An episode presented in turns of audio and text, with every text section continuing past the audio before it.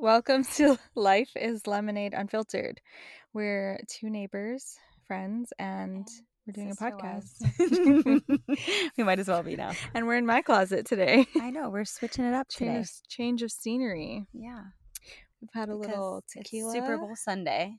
It is. It's Super Bowl Sunday, and we have escaped to Kiara's closet. We have escaped. Escaping in the middle of a football game. Which somehow you think that would be a good thing, but for whatever reason or another, it wasn't in the plans. So in the it's plans. it became an issue. Not too big of an issue, but because I'm still gonna do it. Yeah. So we're here. So we're here, and we just maybe want to recap on how was your week last week. It was wild. We had an eventful Sunday mm. at the pool Yes, we did. With my child. she likes to test you that one. She does like to test me. And she's like, I've always said she's like the do now and ask for forgiveness later. That's her attitude.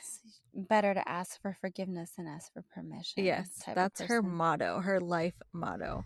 All Which is, it can be a commendable thing, but also like, where in her life is she going to learn to like reel that in? Because you obviously can't just act on impulse Yeah. every single time. So she found out that when she acts on impulse, she gets grounded for a week. She sure does. And she's so the opposite of me because I'm not that way at all. I am like rules are made for Yeah. people to follow. Yeah, And that's how I so it drives too. me nuts. Yeah. Because Rick is not that way. He loves to break the rules. And not like in a bad way, but he's just like he's he's he okay likes with to it. push it. Yeah, He likes to push it. Well, yeah. at least you have someone to blame it on. like she gets this from you, not from me.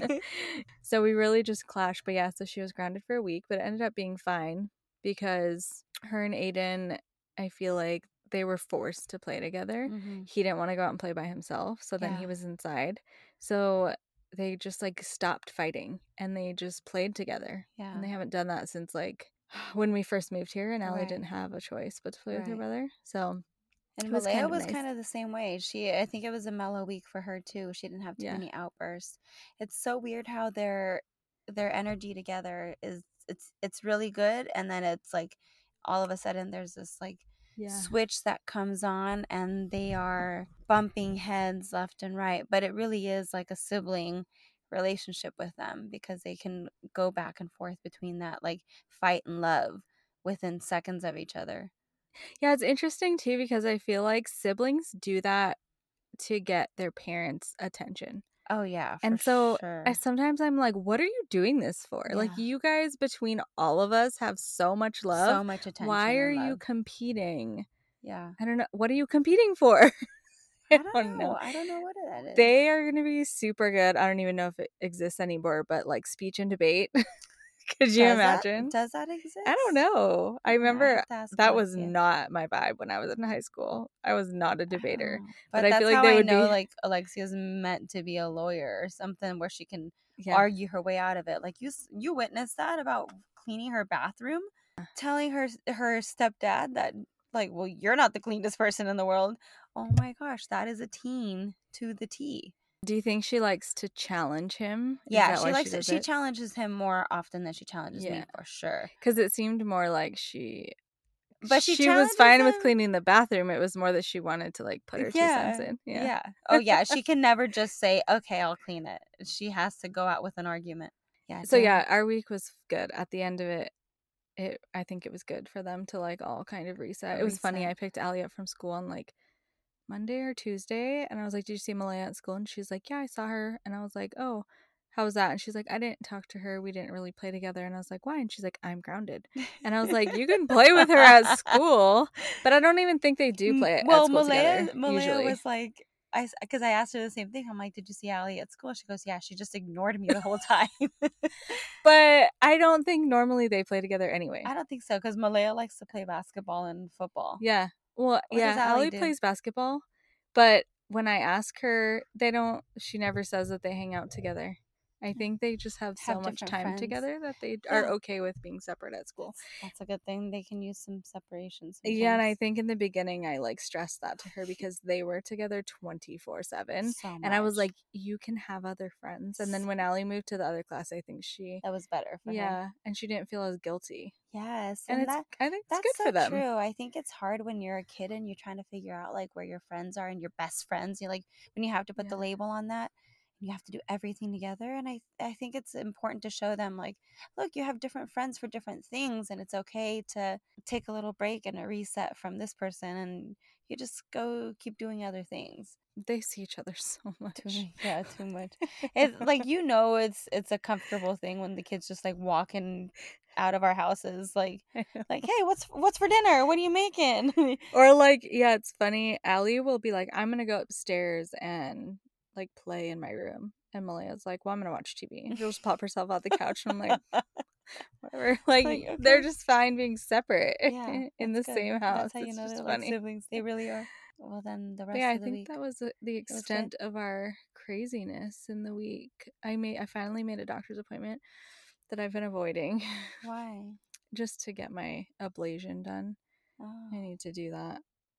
My iron is still so low. And so it just is like, yeah, because I just get dizzy all the time and feel gross. So I feel like as soon as I get that done, it'll feel better. Feel a lot better. So, Yeah. what does that entail? So they go in. I don't know if they put you to sleep or not. I think they do, which is a whole nother level of anxiety because I don't wake up from anesthesia good. Well, it's no. not good. But you know what? The thing is, I, I like Jenny has had a lot of surgeries, and she has said that the surgeries that she went into when she felt unease or whatever, you know, like anxious about, she came out the worst. And I remember one of the surgeries that she came out of, she was in a really great place before she went in. And when she came out, she was like the most hilarious, hilarious. like she was just, she had all the nurses laughing. She had them dying. Like her doctor just, like she is a comedian to another level. but um, I think it's like with any drug, because that's essentially what it is. It's like you're being put under a drug, and it, that thing is going to be the thing that's going to highlight however you're really feeling. So it's like, I don't know, mushrooms. Here, we'll go, we're going to go there. okay. So it's like mushrooms. Like they say, whatever you're feeling when you, before you go on your trip, is what's going to get Huh. amplified when you're under the influence. Like That when, makes sense. when you're at your peak. And I can attest to that, that whatever you're prepared for will will happen but it all has to do with like your state of mind going into it Yeah, that makes sense. I I don't know the la- the two i might have just spilled some tea but you know I'm um I the two times I went under, I'm trying to think. I was an adult. I was 18 and 19. Yeah. I had my tonsils taken out and then I had my wisdom taken out. My wisdom teeth taken out. And both times they had to like go get my mom and bring her in to me oh, Were when I was like, in post op before I even was like before they bring you into the room where your parents can come in. They were like we have to bring you back cuz she's losing it. Oh, And wow. I am terrified of like anything medical. Like I've been a you fainter. just have white coat syndrome I, yeah, I've been a fainter my whole life. Like if I see anything Really? disgusting, I will faint. And What I, is that is that a, like a mind over everything? I don't know. I've How- been like that since I was little. Like i know before but I even, even could. that you think about where does that stem from like It's kind of crazy. This is TMI, but the first time I got my period, I was standing at the bus stop and I didn't. I was wearing a pad, and so I was standing there, and I could feel like it come blood. out, and I Ah. fe- I fainted. standing at the bus stop. I was standing on a curb with all the kids, and it was right when the bus was pulling up, and I fell backwards into a puddle of mud. oh and my all gosh of the kids you're got so dramatic all of the kids got on the school bus, and I opened my eyes to the bus driver reaching to close the door and leaving, and I was just laying there. and they left you there All the kids That's left me. up. Um, one of the kids, he is my best friend's little brother. For some reason, she wasn't at the bus stop that day, but he was, and he called his mom from like on the bus. He like called her and was like, "Kiara fainted," and he's like super shy, like a super shy kid, and so I can understand why he wouldn't like stay or like try to help me, and he's younger than me. but me. he still made a call But then, uh, thank yeah, god for him so I called, but I was able to get up and I think it was maybe I was old enough that I had a cell phone. So I called my dad because they used to drive me to the bus stop because it was like I don't know, away. a quarter mile down the street, but it, you don't walk. It's a highway, so you don't walk on it. So my dad came and, or I called my mom and dad. My mom's like, "Okay, dad's coming," so he came to get me, and I just remember like getting into the truck all muddy, and I want to say I was probably a sophomore, and getting home and. You were a sophomore the first time you got your period. I'm trying to think. Maybe it wasn't the first time I got it, but it was just like One of the was getting worse. And I maybe it was okay, so I was super petite and I would only get it Oh. like two or three times a year. Oh, so wow. because your I was like a hundred body pounds fat was soaking wet. under- Yeah. isn't that crazy how your weight influences Yeah. how much you menstruate or how Or- regularly you menstruate? Yeah. And then I think my mom was in esthetician school at the time. So she's like, I have to go. Dad's going to be home to take care of you. So then they didn't know what was wrong with me. I'd fainted prior to this. So they knew it was like a thing. And I didn't tell I've them why. Fainted. So they never knew why. So then my dad had to take me to the doctors with my little sister at the time because I don't think she was for some reason she didn't have school that day. And I remember like having to strip down in the doctor's office and they did like a full like breast exam and everything with my dad in the room. that that is crazy It because I just and it was horrifying. Horrifying. I can't but- even imagine because in my house, like, first of all, my mom didn't even talk to me about periods before it happened. I thank God I had an older Wow, sister. No, really? it's How old think- were you? 13? Yeah, I think I was like in eighth, uh, going into eighth grade. Yeah. I think when I got it, and Maybe I was a freshman when that happened. I had an older sister, so thankfully, like it's so crazy because I got my period, and then I I remember putting a pad on because that's just what was Yeah. in the house. Uh-huh. And then I told my mom, Mom, I got my period, and she goes, Okay, did you put on a pad? You know, she tells me in Spanish, and I'm like, Yeah, I did, and she's like, Okay, good. That was it. That That's was crazy. absolutely it. We never had an, another conversation about it. But um, I mean, like in my house, it was not okay to wear tampons Oh, yeah. because I don't know Religious if it's just reasons? no. My mom, well, I don't think it's religious. I think it's more cultural. Huh. But she wouldn't let me wear a tampon because she thought it would make me lose my virginity. So I wasn't allowed to wear tampons. But I played sports in high school, and so I used to have to like buy my tampons on the on the oh down low and use them because it wasn't comfortable wearing a pad. Oh, my mom bought the horrible cardboard applicator. Oh, that was the first tampon I ever put in. I remember my sister explaining to me how to do it. She came to visit from Colorado. She had moved there. And she explained to me how to do it. And like stupid me, I don't know why it did not connect. I left the cardboard in there. Stop. I swear. I swear. So then one day, That's some- like the people who. that was like the first time. And I was upside still leaking. Yeah. Okay, I wasn't that dumb, but tampon was totally Yeah, I can imagine if no one ever talked to you about No. it. Why would you think like to put me something in it outside of the bathroom and pull it out? and yeah so so this is like a good note to self i made when i was very young like when i have daughters this is not going to happen and i remember when alexia like i walked her through putting a tampon in herself the first time it's going to be she's going to be mortified i'm talking about this but i was She's a in the girl. bathroom with her and we had like the bathroom curtain so i just had her like put it around herself but i was in there talking her through it and i was like okay now put it up this far push the thing up you know like now pull everything out just the plastic thing's gonna come out and and like how different that would have made my life just not having it be a thing that it was shameful to Mm-hmm. put a tampon up and i remember when i alexia asked me one time mom does a tampon make you lose your virginity? And i said no the only thing that's going to make you lose your virginity is a penis right? And she looks at me and she's like okay and i said why? She goes because some of my friends parents don't let them use them and i said i know that's very old school traditional mexican thinking Wow. like it's just not something that you do. But it was just like no the only thing that's going to make you not a virgin is a penis right? But how skewed that mentality is that where my mom thought that putting a tampon up there would It's make you not be a virgin Yeah. you know what i mean Yeah. And then there's me. I couldn't wear a tampon. no No, my whole so I was I swam and played water polo. So like we would have swim meets and I would be on my period and I could not put a tampon. When I finally could do it, I was like, This is what life is. yeah this is living. seriously you don't have to walk around with a diaper. that's like on how i feel now about like switching from a tampon to, to a cup Yes. like it's Life changing.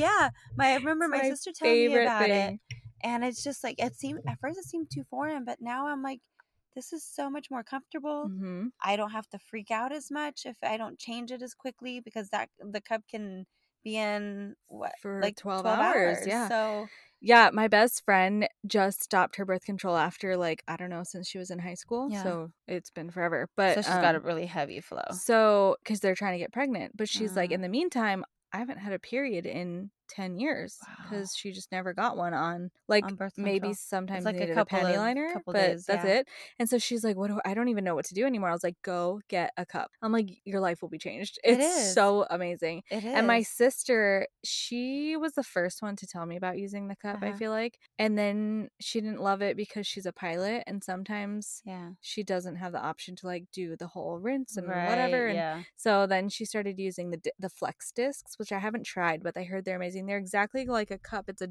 disc, but they're disposable. So you just pull it out and throw it away. Oh, So it's nice if you're gonna be like- existed. Yeah, if you're gonna be out in public or um, you know, Yeah, where you I can't go and rinse it in a But like the fl- like So the I'm, like, cup, I feel to the- right. I know. I know the waddle very well. But that- sometimes I don't lock the door, and I'm like, I swear, if anyone it walks was in like right when now, Aiden walked in on me in the bathroom. That's what was happening. And Oh. I had, thank God I had just finished and I was pulling my pants up. Oh and I was like, oh God, that could have been really scary for him. Yeah, she's dying in there. There's blood She's everywhere. bleeding to death. Oh, Oh, my man. gosh, yeah, Yeah. life changing though. Like, yeah. So if anyone has never tried a cup, I Do it. highly encourage you to try the cup. It will put your mind at ease, put a liner on just to be sure, that Sure, yeah. yeah. But it's not like a tampon. It No. you can it's and so once you've like got it down, yeah, you just so don't easy, have to so quick. worry. Yeah. You don't feel it. No. Okay, Oh, so how was your week? oh my god. We went on a whole tangent on your week.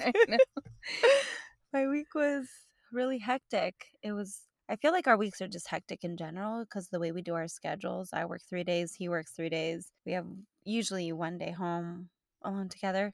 It just for some reason it just felt extra crazy this week. And then so I'm thinking back because I had an anxiety wave this week that can't kind of came out of left field. But now that I'm looking at what triggered it, it was a question from one of my clients. So I'm a Oh. hairstylist, so I'm behind the chair. I get a bunch of conversations, and a client who is a retired therapist asked me something about my childhood and my dad. Like, what's the first thing that comes to your head? And I don't know. Like, I'm doing her hair, and I was like, oh, lost little girl, lost little girl. Why did those words come out of my head? But that's probably very accurate. So going back to old trauma, and it just like it triggered something in me because I was driving home. I have an hour commute, so I'm driving home, and these words are just reverberating in my head like lost little girl, lonely little girl, sad little girl. Why are all these things? So it was like this continual loop. And I got home, you know, Will's in the kitchen making dinner. Essentially, everything should be fine. And I'm sitting in at the bar stool and I'm watching him in the kitchen and then watching him in the kitchen for one gives me anxiety to begin with. But he just wants me to sit and chill because he's making dinner so i'm not allowed to do anything so i just sit you know? And it just hit me i just was paralyzed to that chair. I just went went inward and i couldn't get myself out. It felt like a box a glass box. Interesting. and i could feel it like in my chest. I hate that feeling. yeah.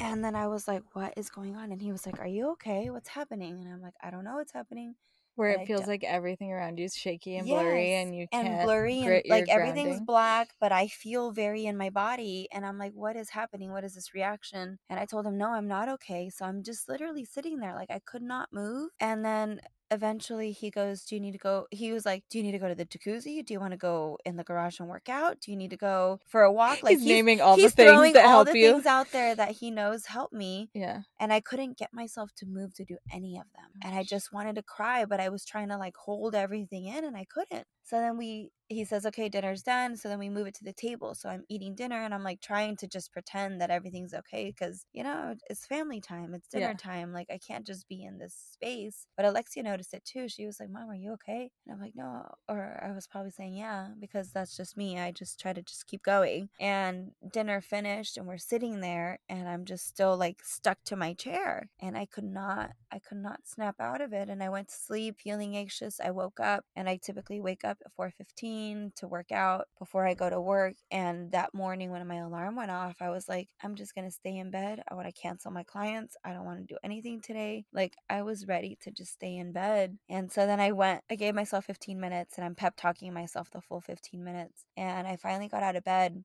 I went in the garage, I worked out, but at like the end of my workout was like so I follow Caroline Girvan's workouts and right now the series that we're doing it's like a hundred reps of whatever her chosen Oh my gosh. exercises. Okay. And we're doing uh what was it? Crouch to push up, a hundred of them, like down dog to to plank, down dog to plank Uh, just repetitious and it's something about that repetitious movement Yeah, it's like meditative it's almost. totally it's it's a meditative movement right Yeah. so for me it was like so about halfway through i just started to feel all this like emotion come up and i f- i had to stop like i was i was full on like ready to just have a full on bawling session and i finished and then i just that was when i made my little instagram post like like and it, it was very raw from me like i could have just cried and sobbed in that moment but then it made me think about like why don't i just release it Yeah, why don't why you? why right But why even, even, like, in my space before like in this is the thing i always think about like especially looking back on how i was parented that i think it's valuable for the kids to see you like that even Yeah. though it feels scary and you don't want to scare them Yeah. i think in the end it's so valuable to just be like i'm not okay, I'm not okay. and cry Yeah. and leave and for will to be like it's normal it's normal to just not be okay sometimes you know but it's i get it like it's so i don't do that it's especially so hard when to do like that my kids see me as this strong person and I also feel like there have been times where I've wanted to just cry in front of the kids, and there's like such a strong mental block yeah that you're. It's Says, almost "No, even if you you wanted to, you can't." couldn't because it, there's just like this thing that's like, nope, like Mhm. not the place, not the time. right But yeah, I feel like if that's Yeah. broken down and we just do that, like it just would be so beneficial. like for kids. normalizing the breaking down i think that that's really big Yeah, and then I think it also helps. Like it would help the kids to realize like others' Big emotions, and how to deal Yeah. with like, oh, like mom's not okay, and it's she's taking a time out Then and it the makes them have to be realize like learns how to give people space, Yeah. learns to let them because I I have the worst habit too. of, Like if Rick's not in a good place, I want to like fix it. I'm like it, in his yeah. face, like poking him, well that's how tickling Will him, was trying to make him, and sometimes he just is like no. yeah And but I grew up that way. Like, no, if it's not okay, we we we make it talk better. it yeah But I think yeah, you grow up and you realize like if it's not okay, it's not okay. It's fine to live in that for a minute and let everyone else see that it's not okay. yeah no i know so i just It's hard to do that though. it's very hard and there's only been a few times where i've allowed myself to really like release in front of people Mm-hmm. I mean, really only Will. He's probably the only one that's seen it, like in its full on state. And even then, I'm so guarded about it. Yeah. But it just feels like such a vulnerable position to be in. And I'm not used to having to be vulnerable. Yeah. I've always had to figure out my Suck life. it up and do it. Yeah, like this is life. And Yeah, I'm just, the you just same gotta way. do it. Rick left on deployment to Afghanistan and I remember him leaving and not crying till I like got in the car to go Yeah. after sitting there for hours waiting for their plane to Yeah. come. And I remember him like texting me from the airplane and he's like, You didn't even cry when I left.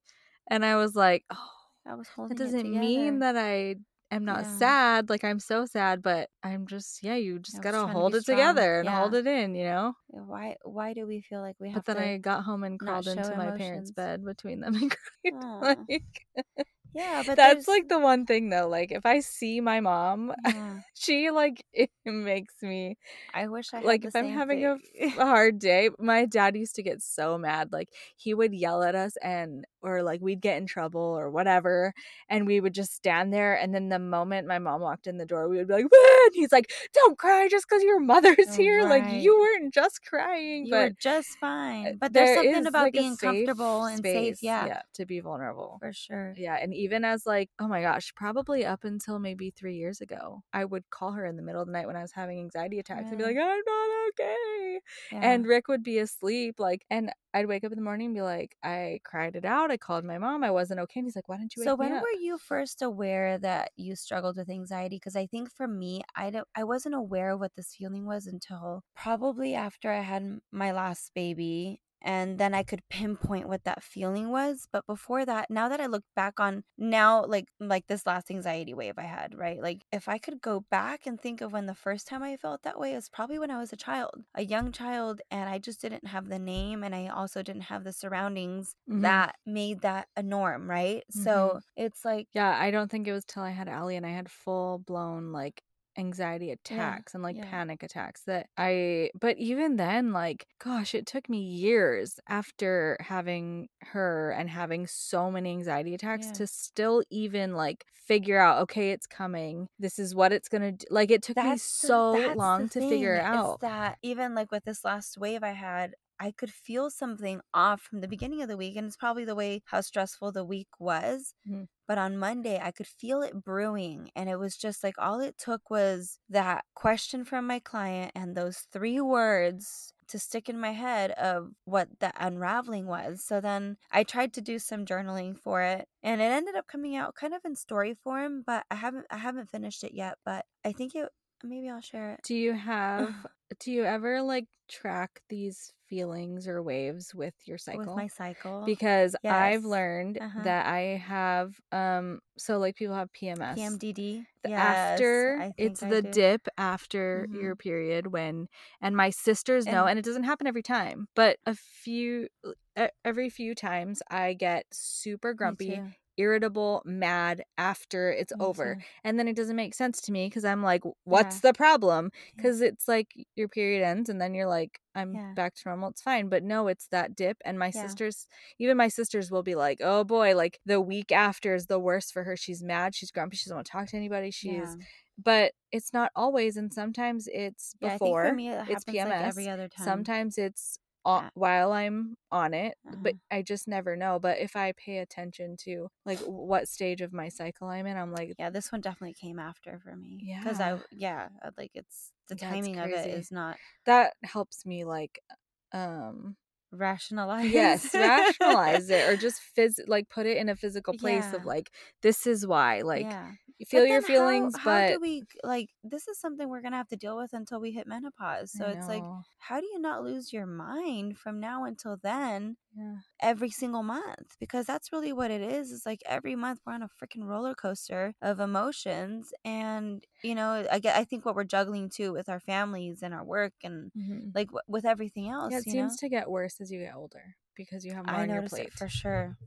I notice it for sure as I get older. I'm and like, i think everything that's like you're put in your bodies and the stress I'm so much more sensitive to things yes now. yeah yeah I used to be able to get away with like little sleep and you know not eating right and all these things and now I'm like no I have to do these things because if I don't then I'm literally falling apart and I'm the only one that I can blame for it because I know that these things like the things that help make me feel better like taking my evening primrose and like things that I should have in my set routine hmm to prevent my hormones from derailing me so far. Yeah. Yeah there's so much that i can do that i don't do. Yeah. It's like after like every three months like a three month gap of not doing things i'm like oh and i'll start doing it i'm like what have i oh, been What? doing Yeah. and then and then i go off of it again it's, it's, just- cyclical just like everything else in life right Yeah. no for sure So- but yeah so i don't know my anxiety wave lasted two days and then i could just feel it dissipate like friday evening. I was driving home so it was almost like a full 24 hour cycle of it. I was driving home and i was like okay i'm i'm it's weird how i was like okay i'm feeling out of that that crazy space in my head. yeah.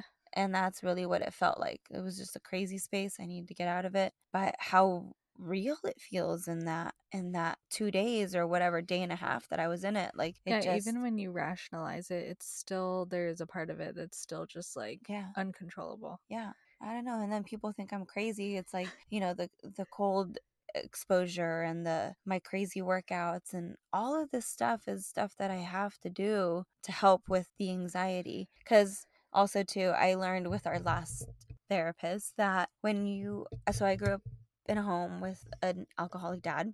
So um she said something like oh you have an alcoholic father you know if you're if you grow up in those like circumstances you either as an adult you either tend to go more the depressive way or more the anxiety way. And she's like you have all the signs and symptoms of anxiety. And it just makes me realize like man this really fucked me up. Like just those uh, that walking on eggshells feeling all the time and Yep. You know, so it's like I've had this underlying my whole life, but why is it now that I'm able to even express that I have that? But it's probably because I'm in a safe place. Like, you know, my home, my husband, like it's a safe place for me to say I'm having anxiety. I and- don't think and there's either no like repercussions of saying it. there's I think at certain ages you're just not able to process Yeah. what's happening. You just don't know, you know? Yeah. Like you as you get older you're able to like realize what's going on around you cuz I was like I was so depressed in college for a year and a half like Yeah. losing my mind, so depressed. And I'm sure my parents told me that I was depressed. I remember going to counseling. I remember like but I had no like um I don't know. I didn't get it. I didn't get what was going on with me. I didn't understand. Yeah, and The so I just I had no zero self-awareness. Zero. And do you ever feel like like you're invited to a party and you're like, "Okay, what should I wear?" And then you get there and like everyone's wearing some, like Yeah. everyone's wearing sundresses and you're like in jeans In and boots and a jacket and, you're like you feel and, but then it hits you and you're like how did i not realize that everyone would be dressed this way? And i feel like i show up to things like that all the time in life. Like i completely miss the message or i completely like can't i can't visualize what thing, something's gonna be until i'm in front of it. Yeah. and i still struggle with that. It's like the weirdest feeling. Is that and just a feeling of like feeling like you have to fit in? no no not at all. It's more of like i don't know like it's just such a weird feeling. Like going on vacation you're like hey we're all we're all gonna go to the beach for a vacation and i bring one swimsuit and everyone's in like a different swimsuit every day and i'm like what did i think was gonna happen here? Like we're going to the beach. Of course i should bring more than one More swimsuit. than one but i just for some reason my brain can't comprehend what's going to happen until i've seen it already Ah. so, and maybe that's being that's having anxiety is like you have to experience it before it can make sense to you. yeah. But But I it's like that one day you told so me much. like if like don't get stressed because then you're just yes, you're living it re- twice. living it twice Yeah. and that's for sure how Uh-huh. I feel. Yeah. Like my anxiety so many of so much of the time it's like I am crazy stressed about it before and then I go through it and I'm like, "Oh, it actually wasn't too bad." Like I remember a couple weeks ago I had I had a couple of days that I knew were going to suck and I was anxious about it. It was soccer games and all this stuff and Will had to work, so I was going to do by myself. And then it actually ended up being a great day where I was like, why was I so in my head about this busy day? Because it ended up being a really mellow day. yeah. And what you lived through in your head was worse was than so much worse and yeah. So much worse but i think that's why like i really want to make it a point now to go back to therapy and be so intentional with it at least for like me myself like i don't think we have to go back as a couple right now i first of all because we don't have the days that we could do it second of all but i think i really want to like deep dive into my own shit like Mhm. i'm ready to They say that too about therapy because I've tried it a few different times and it's never worked. Yeah And they say like you you can't just expect them to fix it for you. You have to be ready to do the work yourself and I don't Well, think I've been ready. is. Yeah, I think that's what it is now. Like when my so uh, uh, like I'm telling you, like I've told said in the past, my clients somehow the big database is either you know retired therapists or recovering alcoholics, and um they talk about doing the work and being ready to do the work and it's not easy like it's so difficult to realize that you are the problem in most of the problems of your life. So you have to know how to take responsibility and you have to start learning how to implement the proper things to avoid the things that get you in the same patterns. And we need to realize that a lot of these patterns we've picked up from our childhood when we were doing them absent-mindedly because it was survival mode as a child. Did the Bengals just win the Super Bowl? I don't know. They might have. Maybe a touchdown. Who knows? But they're they're Oh howling down there. Why why are they howling? That's not either That's of the the animals that are playing. Uh, So yeah, but it's just like making I don't know. You Some people too, I think, are just never ready to accept that. Never ready to to admit that they have work to do. yeah. It come like I am the first to say I am fucked up and I am but am there fucked are up. so many people in this world that do not think that they have work to do or can't even like they're not even in but the headspace to, to, ad- a whole nother level it is but it's or delusion. I think it's a culture thing too. Like you, what comes to mind is the Midwest. Like people who live Yeah. in like and not everyone, but Missouri, Oklahoma, like those more like farm, you know, they're just a little more behind the city people. Behind and like um it just seems like they're not as it's not a concept to No. them to like sit down, talk about your feelings, admit you're wrong.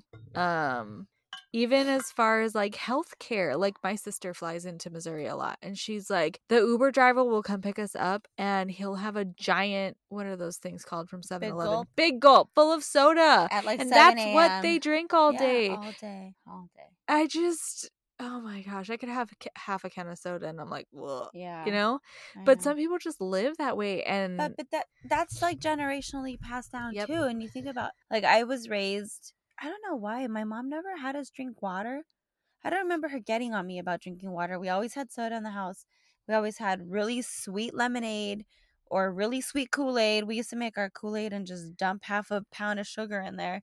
I mean, it was crazy. I grew up on just sugar and junk food, all the sugary cereals. And I think about that. I don't know why my mom allowed it.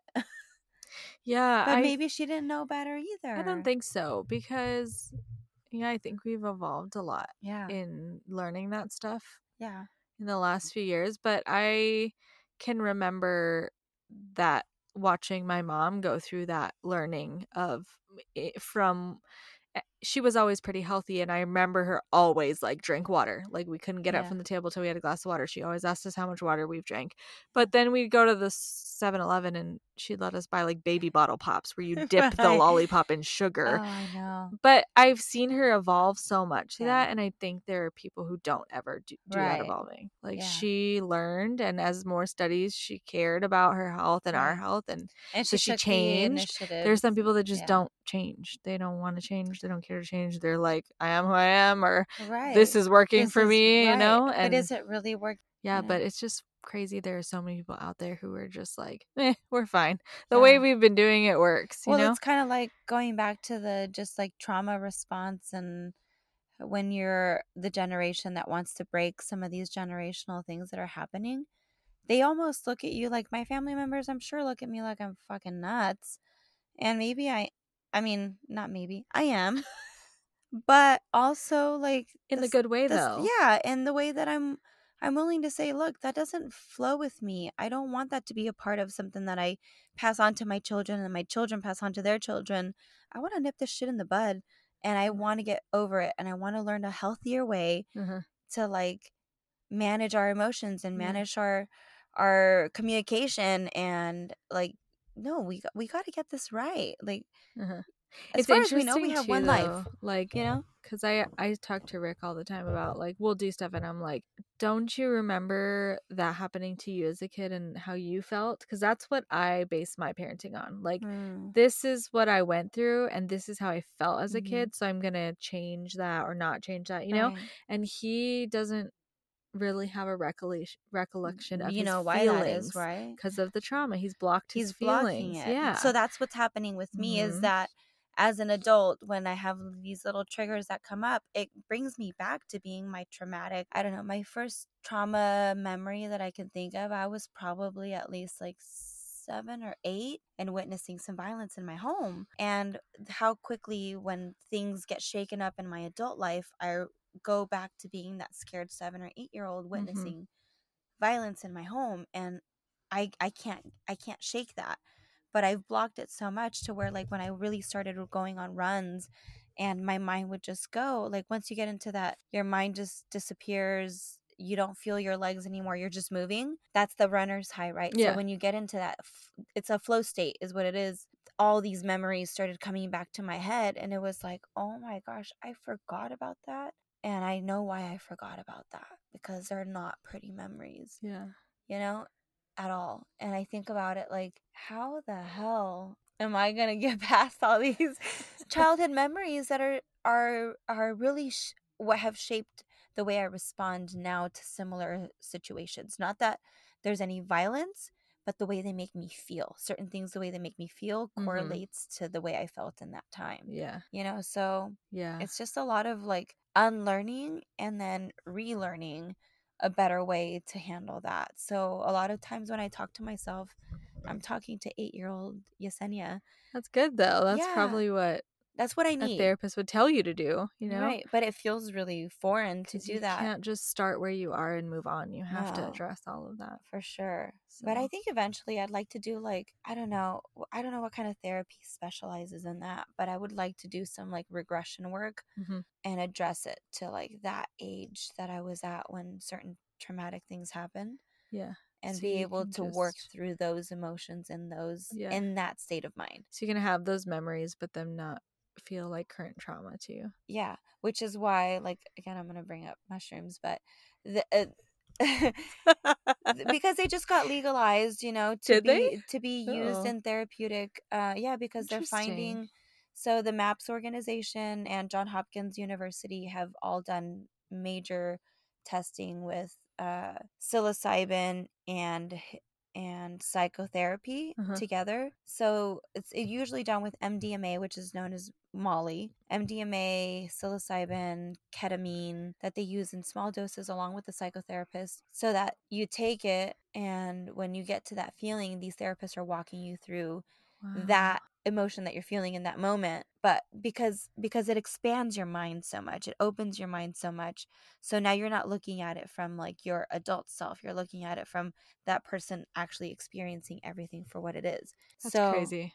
yeah, but they do it in such a way where it's like they cycle it where you do the psilocybin with the therapist, they they record it and then they um, talk you through it that time and then you do two more sessions normal without any Oh psilocybin wow. to talk about it even more so. So it's a very in-depth way of doing it, but I can see why that would be the way to get to those deep traumatic experiences because otherwise the subconscious like has a way of just locking it all up, right? Uh-huh. And normally that's where you dream and that's where you do all these other deep thinking, but That's even though like when you're drinking, how you just have like these emotions and Yeah. things come up. yeah. And sometimes it's like dramatized, but I feel like it's But it's still the most raw version of you. It's like having a child throw a tantrum. That I was telling Malaya something earlier because she was throwing a tantrum. I said, you know, there's a different way you can express yourself. It, Genevieve throws herself on the floor because she doesn't have the words to say it. Mhm. You are old enough that you have the words to say it, so you should not be behaving in the same manner. You should be using your words, Yeah. not throwing yourself on the floor and having a tantrum, hmm right? So it's about having the words to go along with the Yeah. That's like the that's why I'm just loving the Brene Brown book so much because it's just giving it just gives you so many words to Yeah, like describe. is. Yeah. because she even says in her book like i don't know if she said this or if it was a quote from another researcher but he- they were like people who don't have the words to ex- express their emotions are like 50% less likely to talk about their emotions 'cause they Yeah. don't have the right words to describe it Mhm. and also when they are having these emotions people aren't understanding them because they're not using the right words to describe it. So if you have a big vocab like emotional vocabulary to describe what you're feeling right. then people understand you better and you understand yourself better. It's and like when was she "Oh says like envy isn't uh an emotion that goes with jealousy. Envy is a an emotion that goes with anger. Yeah, I they're think li- it was anger that yes and people should be using envious and it, they use it wrong they say Right, jealous and jealous yeah. isn't the correct word to be using I know, but Yeah, there's so much to learn. i know I love all that stuff though. I'm such a junkie on yeah all this stuff now because I'm like, give me all the information. I've listened to in my commuting in my year of commuting i've listened to so many really like psychological therapy books that i'm like i don't even know which book is which anymore they all kind of run into each other but it really goes down to all that is Yeah. that you just knowing the words to go with it is is probably like 80% of it i want to say. Hmm like i think this is the first year that i've been able to say no i'm not okay and i'm okay with not being okay and let me not be okay and let me get over not being okay. I just need to cry hmm or i just need to be angry or i just need to be by myself where i've never felt safe enough to say that. And not because i was told it wasn't safe it's just because those again those guards and those walls come up where i'm like no i can't show that because then that means i'm i'm weak i'm vulnerable i'm whatever insert the word you know like there's just so many things that come along with just being raw and not everyone is in a safe place to do so and i think that's where i operate from is like i wasn't in a safe place to share how i was feeling mm-hmm. because i mean you can't feel you Yeah. can't feel you just have to do You just gotta You just do. through. and that's just how i that's how i operate i just do I, I do so much to keep myself busy to distract myself from the things that i don't want to think about Mm-hmm. Oh. i know but i'm sure like so many other you know i'm sure a lot of us struggle with that I don't know what it maybe what it was about my childhood or as I grew, but I just have this like feeling of responsibility Yeah. to not let my mood affect everyone else's or to Mm. like be the mood setter, you know? So if I do you consider yourself an empath I don't know, I used to and then as I got older and I just stopped like giving a shit. yeah and then I'd feel a little like maybe I'm not. yeah But yeah, I think so. I think that's what it is because when you're an empath, you feel everything. So sometimes you might start acting like that feeling you're feeling and Uh-huh. you don't even know where it's coming from.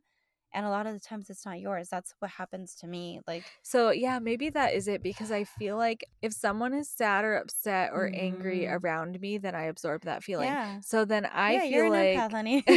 that, hello, that is the definition. But then on the flip side, I feel like if I have any bad feelings or you know, angry, sad, whatever, I'm afraid I'm afraid of having that effect on other people. So I try not to feel that way because I don't want to affect other people's which in reality but you know what? You can't fake the funk. I Like, people feel it whether you're trying or not. yeah in reality if i'm like super upset and like there's a person like rick who he's not an empath he's not he's gonna be like mm. cool go be upset come back when you're not you know but that's not how it works in my head so it's just to me i'm That's like so if i'm 'cause- sad i don't want to make you sad and he's like you're not gonna be sad i don't care why would i be sad if you're you know what i mean it's just it's Yeah. wild but i just yeah i have like this like thing inside me where i'm like i can't show these emotions because then everyone else will feel that from me and i don't want them to feel that from me which So is probably like, not reality. part Yes, of uh-huh, yeah. you. uh-huh. Yeah see so then there's so many that's the thing with with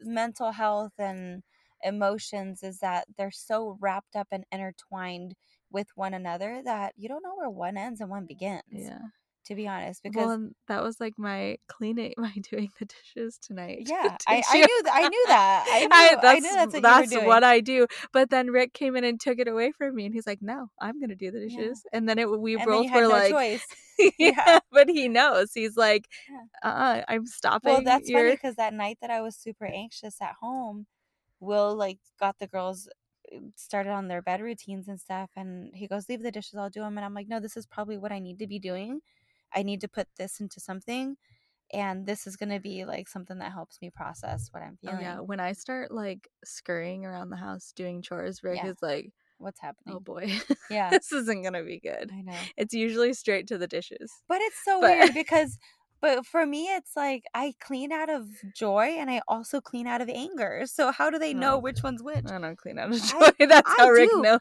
I love to clean. I really do. I don't love to clean with pressure, but the days that I can just sit at home and clean my house in just the way that I can, where I got my music playing and I'm in a I'm in a flow state. So I think often in life, I'm always trying to get in a flow state where I can zone out and I'm in a good place. Even if it's cleaning the car or cleaning the house, I like to get into that place where it feels good to be doing what I'm doing. Mm, I don't feel that. Really? Not with cleaning. and I no. love the end result where I can, you know, burn my sage and I can open the windows and just let all that shit air out.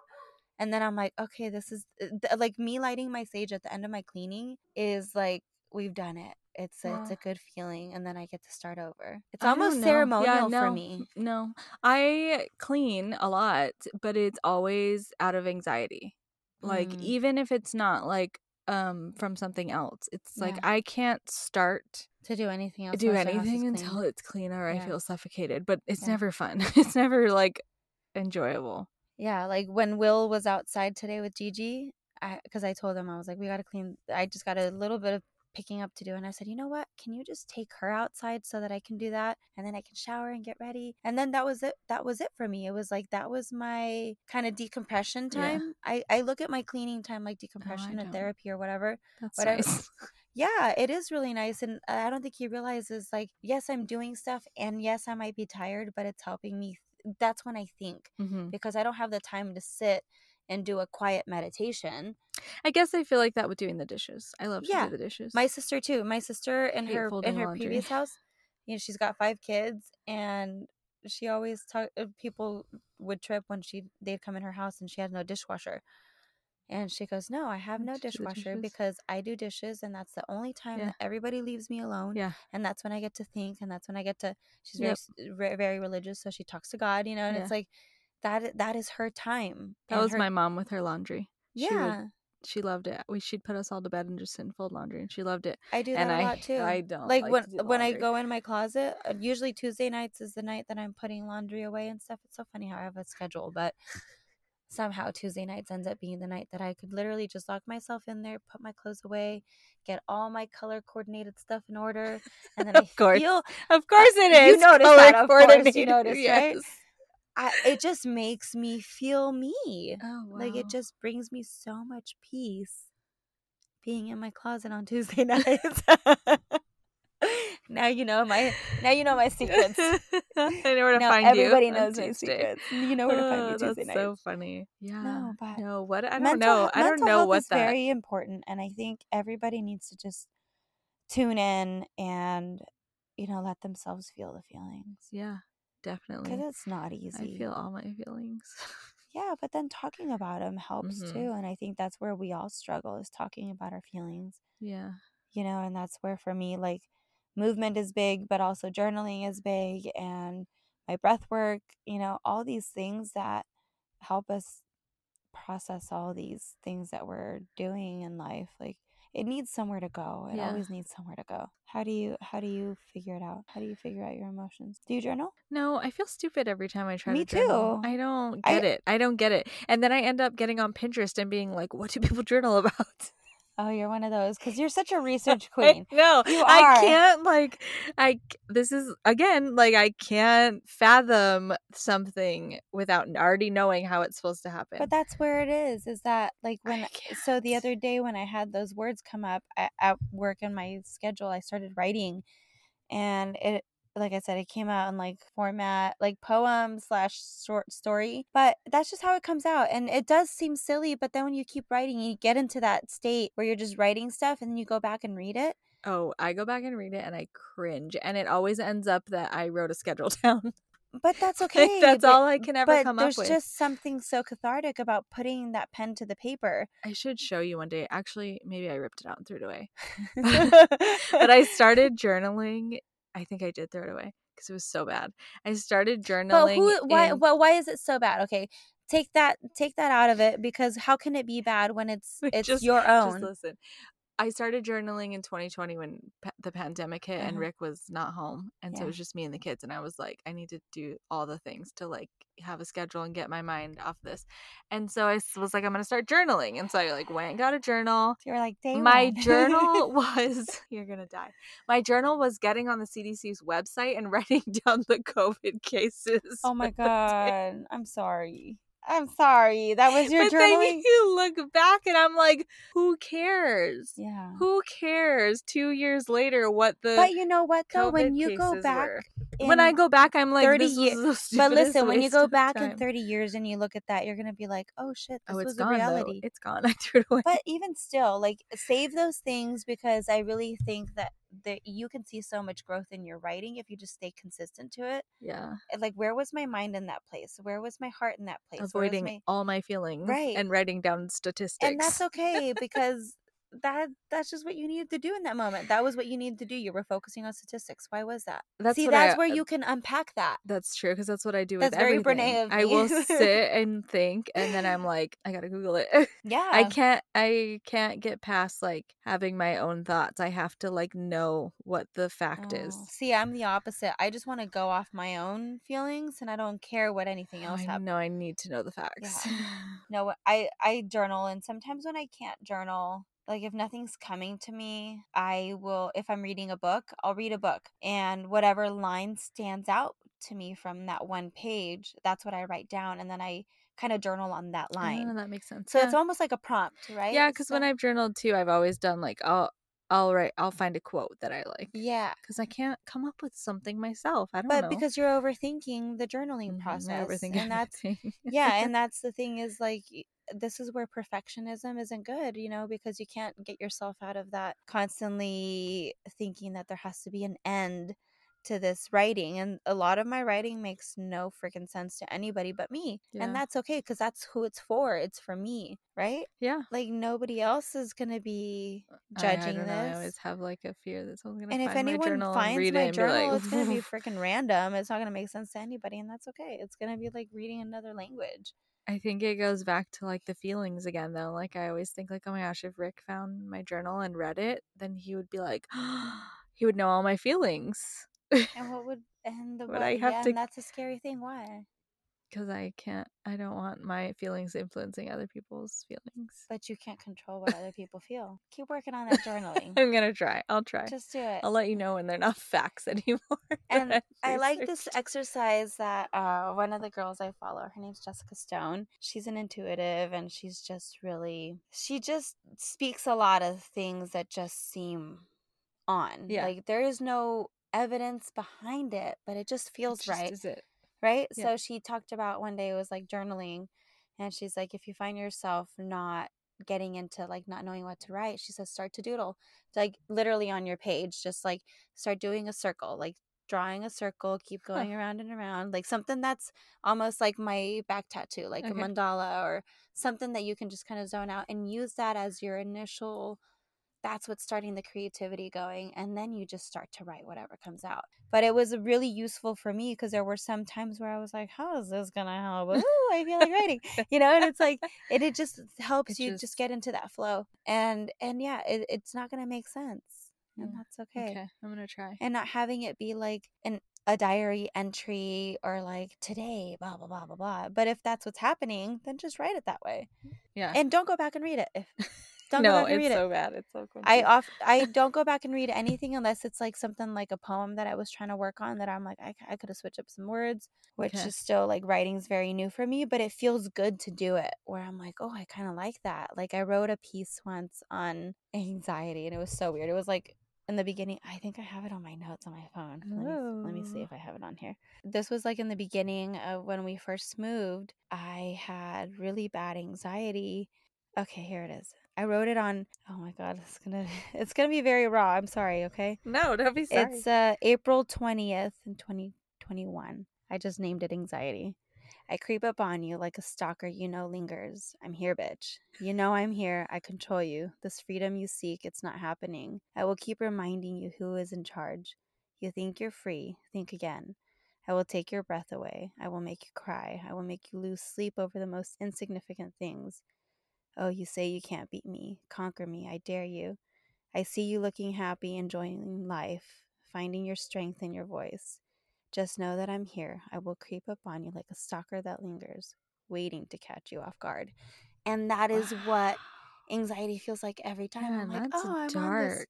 It, I, I But was it's in a so very accurate. dark place. Yeah. I was in a very good. dark place. That's good. But when that came to me, it came after this anxiety. I was uh, right in the middle of it. And it was like, that's what it feels like every single fucking time. Like, Mhm. I'm good. And then you just come and show me that I'm not good. Yeah. Like, why do you rip the carpet out from under me? Why? That's crazy. Oh, that was good. Thanks. Yeah. yeah. Better than my CDC facts. That's for sure. Don't be judging your your your journaling CDC Oh facts. gosh, One I day those swear. might be important. No, I swear I ripped them out, threw them away. I was so I went back and looked at them and I was like, what was I doing? It was like a year later. I'm like, this is stupid. Yeah. But then again, it was like, because I was like, I'm going to start journaling again. And I opened up my journal and I was like, CDC. what is this? And I'm like, nope, we're starting fresh. this is not, this is not. No, Oh I my think gosh. And it wasn't even, oh, I can't, I can't. It wasn't even like the this. It was like so many numbers, so many numbers, so many statistics. It was so stupid. No, I don't think I've Oh listened to one statistic of anything in all this whole time. I just went and looked it up. Okay, this this is a good one. this week, yeah, mental How health hormones affect impor- your mental health. Yes, and yeah, it's good. It's good. I Journaling, mental health, and journaling. That was Yeah. our takeaway. So everybody today. journal, yes, and we'll check in just next start. week. We'll check in next week. Maybe I probably need longer than a week to okay. Just start. get doing out of it. my fact. Just do it. Just, just you're reading Atlas of the Heart. Yeah, That is a perfect book. I know, but it's pick so one hard phrase- for no. me to not just repeat what I've Pick a phrase, one sentence Okay, that sticks out. and just go. even if it's just one of the days that you read. Highlight it, write it down on the journal, and have that be your intention going into it is like, how do I feel about this? And then just start going off of that. Because I'm pretty sure you can literally dissect yeah, that sure. and and correlate it and bring it back to you. So like why is this hitting home for me? When I do that with my writing, it comes full circle. At first I'm like, why did this jump out? And then I'm like, oh, because of this, because of this, because of this. And when I'm writing it doesn't make any sense. So just try it. okay, all right, I will. All right. Everybody has homework. That was good. Till So, next week. Till next week, this is Life's Lemonade, Lemonade. Unfiltered.